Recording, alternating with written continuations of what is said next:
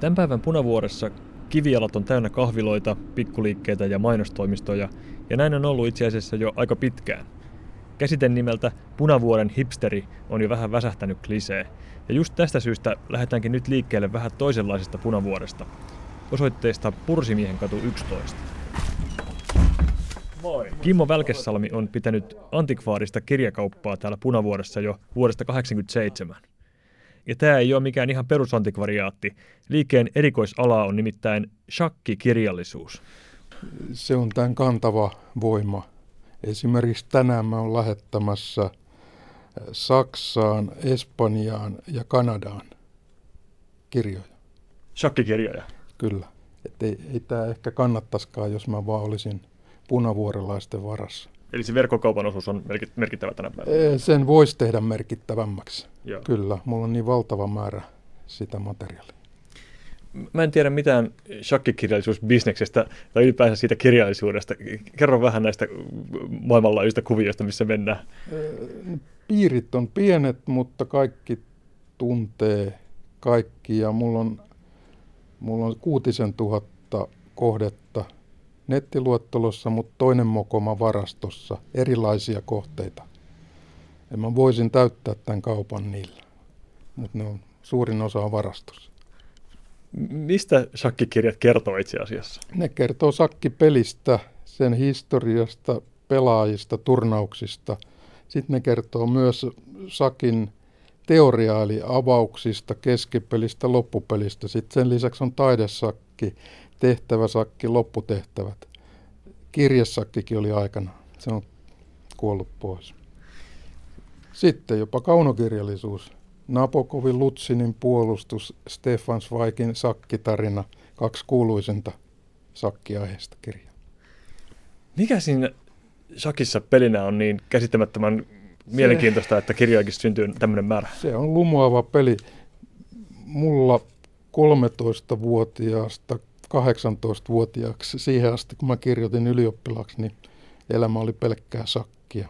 Mä nousin sakkimestariksi, voitin kolme kertaa nuorten Suomen mestaruuden ja sitten sain edustustehtäviä. Ehkä sen takia mä sitten myöhemmin hylkäsin oikeustieteen opinnot ja ryhdyin tälle alalle, enkä ole katunut. Minkälaista roolia shakki näyttelee sun, pelä, sun elämässä tänä päivänä? Erittäin suurta roolia, vaikka mä enää pelaa. Miksi Muuta pelaa? Peli on niin raskas, jos tarkoitetaan kilpailushakkia.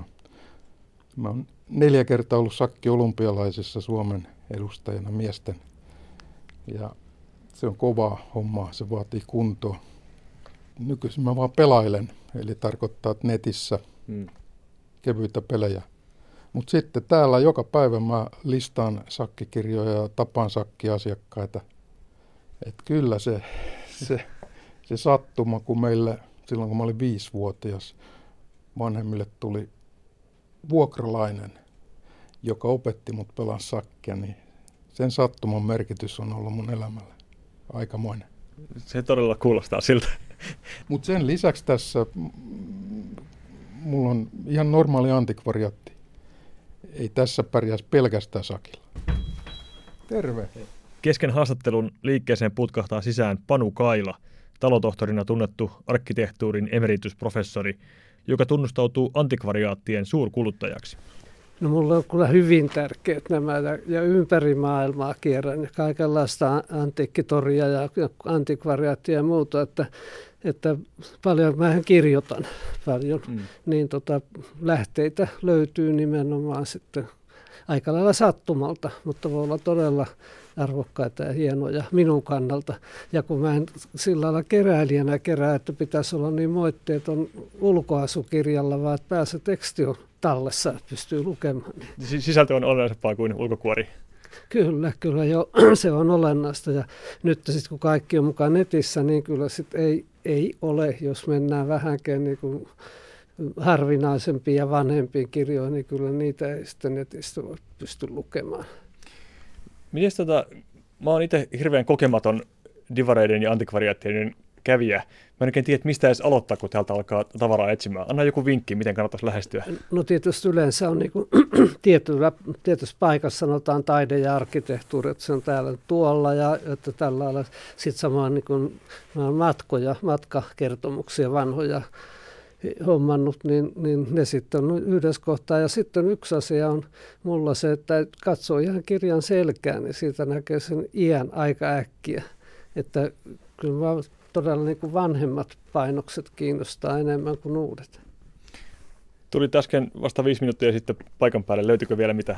No ei vielä ole löytynyt sellaista, että kunhan Karin piirroskirjat, se on taas siis semmoinen huviharrastus, että ei liity töihin, mutta tota, toivotaan. Voi hyvinkin löytyä. All right. Mä päästän sinut jatkamaan etsimistä. Kiitoksia. Niin. Mikä on Kimmo Välkesalmi viimeisin kirja, minkä olet myynyt asiakkaalle? Aulikki Oksasen Sinua, sinua rakastan, jonka myin aamulla yhdelle rouvalle, joka innoissaan kertoo ostavansa sen joululahjaksi. Loistavaa. Hyvä valinta. Se oli siinäkin mielessä, että Aulikki Oksanen on käynyt tälle, että mulle tuli heti hyviä muistoja. Okei. Okay. M- millainen kohtaaminen se oli? Ihan, ihan yksi sattuma, että hän vaan tupsahti, niin kuin monet, monet kuuluisuudet. Jos puhutaan ympäröivästä kaupungista ja kaupungin osasta, jossa toimit, niin Punavuori on muuttunut keskiluokkaisempaan suuntaan ja alueen hintataso on noussut sen mukana. Miten tämä homma lyö leiville? Onko täällä varaa vielä olla? Just ja just on varaa olla. Tuo. Tässä on ollut erittäin ymmärtäväinen vuokranantaja. Ymmärtänyt sen, että se ei ole hyvä, että vuokralaiset vaihtuu usein. Mm. Tässä ei tosiaan ole vaihtunut. Mikä on Kimmo Välkesalmi semmoinen työpäivä, mikä on jäänyt mieleen? Onhan niitä monia. Siis eh, esimerkiksi muistan ne pari kertaa, kun Aki Kaurismäki kävi täällä ja osti valtavat määrät kirjoja. Hän oli Portugaliin muuttamassa. Niin se tuntui hyvältä. Että mulla oli sellaista valikoimaa, mikä miellytti häntä. Alright, mä jatkan matkaa. Kiitoksia. Kiva, moi moi.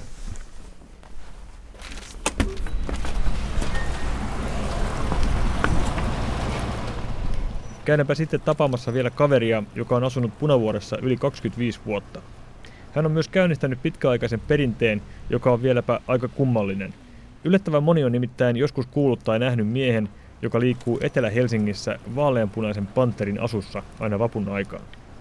Asun takana on mies nimeltä Jari Koponen, ja hän loi tämän perinteen vähän kuin puolivahingossa. No joo, no kieltämättä vähän näin hauskasti tässä on ehkä vähän päässyt käymään, ja eihän tosiaan tällaista nyt itsekään niin suunnitellut alkuvaiheessa ollenkaan. Että, mutta jos ihan, no, tilanne on niin, että vuonna 1992 niin se oli Mozartin kuolin vuosi. Ja tällainen, eli Mozart kuoli vuonna 1792. Se oli semmoinen niin Mozartin vähän juhlavuosi. Ei sitä mitenkään kauheasti mun mielestä loppupeleissä sitten niin kuin Suomessa asti ainakaan kauheasti näkynyt. Mutta silloin mä ajattelin, että mä menen tosiaan Maikkarin silloisen pukuvuokraamoon sinne ja, ja nykyisen Pölylaaksoon ja, ja, ja tuota, otan sieltä sitten sen Mozartin asun vuokralle. Ja siihen aikaan sinne piti soittaa ja varata aika erikseen ja sovittuna aikana menin sinne sitten. Ja no siellähän oli sitten tämä Mozartin äh, polvihousut, röyhelöpaita ja sitten bolero. Ja, ja, ja tuota niin, mutta sitten jo siinä vaiheessa mä tietysti vähän se asia vähän niin alkoi kysymysmerkiksi muodostumaan, koska mun olisi pitänyt hakea taas sitten eri paikoista polvisukat, kengät, solkikengät, perukki ja sitten vielä Mozartin kuulat. No ne se, se saa tietysti jostain lähikaupasta kyllä. Mutta sitten se kohtalo puuttui sikäli peliin, että mä olin tehnyt sellaisen listan sitten, muistaakseni oli 5-6 eri hahmoa.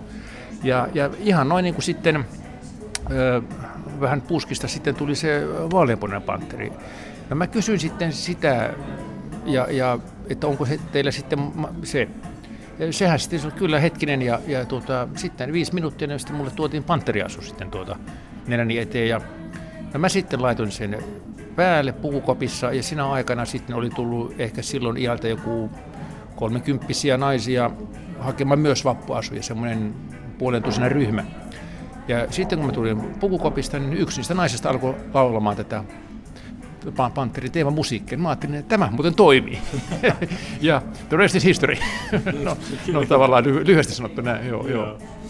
Okei, okay, ja tätä, tästä kokemuksesta alkoi sitten pitkään kestänyt perinne. Jatkuuko se nyt sitten tulevana keväänäkin 2020? No kyllä, kai se näin, näin olisi tarkoitus, että kyllä minun varmaan täytyy se 30 vuotta saada rikki, rikki tässä harrastuksessa. Että... Jari Koponen, mitäs muuta sä oikein teet, kun pukeudut vappusin vaaleanpunaiseksi panteriksi? Mulla on oma, oma firma, Akmelimo Service, eli, eli mä vuokraan autoja häihin ja juhliin. Et ne, ne on niin tuommoisia vanhoja brittiautoja, Rolls Roycea ja Bentleytä, että niillä, niillä. Ja sitten tuota, myös sitten on joitakin vuosia jo siis tuota, harrastanut sitten vähän tuota osakekauppaa ja pörssisijoittamista ja no on se nyt kohtaisesti kyllä mennyt, että, mutta kyllä siinä aina, niin kuin tiedät, niin nehän on Laakso ja Kukkulaa ja, ja tässä tapausta oli vaarassa, niin eihän siinä hyvin käynyt sitten mun mukaan kohdalla, eikä 80 000 muunkaan ihmisen, että niitä kuppuria tulee, niin, niin, niin niitä ei voi mitenkään harva, harva ihminen pystyy niitä välttämään. Siinä, siinä se on aika taitolaji sekin kyllä. Miten sitten toi luksusautojen vuokrauspuoli, miten sillä bisneksellä pyyhki? Kyllä siellä ihan kesäisin tietysti joo. Et, että tuota, kesällä on aika hulinaa lauantai on, on, koko ajan vähän ollaan menossa jossakin, mutta sitten tietysti kun tuo talvi tulee, niin sitten se hyytyy niin kuin aika lailla seinään, voisiko sanoa, sanoa että, että tota, sitten on pitkiä periodeja, varmaan voi olla kuukausi, kaksi, ettei ole tavallaan, tavallaan mitään. Että, mutta se on ihan luonnollista, kun nämä Suomessa ollaan, niin nämä olosuhteet on mitä on. Että. Sä ehdit melkein 30 vuotta tässä kaupungin osassa alua, asua. Öö, minkälainen suhde sulla syntyi Rööperiin? Kyllä tämä on tosi kiva aluetta, että, kiva aluetta, että tämä on tosi, tosi mukava. Mä tykkään tässä olla. Että tämä on kuitenkin niin, öö, mitään sellaisia, no on tietysti tehtaan katu, mutta esimerkiksi Töölöä verrataan, niin mun mielestä Töölö on aika tavalla sellainen kuin, vähän niin kuin met, enemmän meteliä ja liikennettä siellä, isompia valtaväyliä, no ei tämä valtaväylä vähän väärä sana, mutta, mutta katuja. Mutta tää, täällä sitten ehkä se liikenne ei ole niin, niin hektistä kuin Töölössä. Ja sitten tämä on kivasti kuitenkin keskustassa koko lailla. Tästä ei ole pitkä matka kävellä keskustaan Rautatien torille pystyy ihan kävelemään ja näin, että ja kivoja tämmöisiä jal, kivi, kivijalka, kiviliikekauppoja täällä.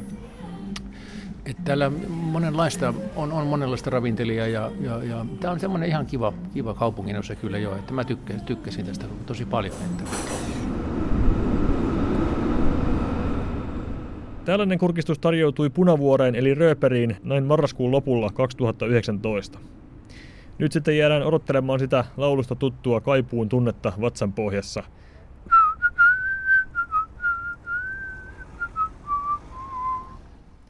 Kyllähän te tiedätte.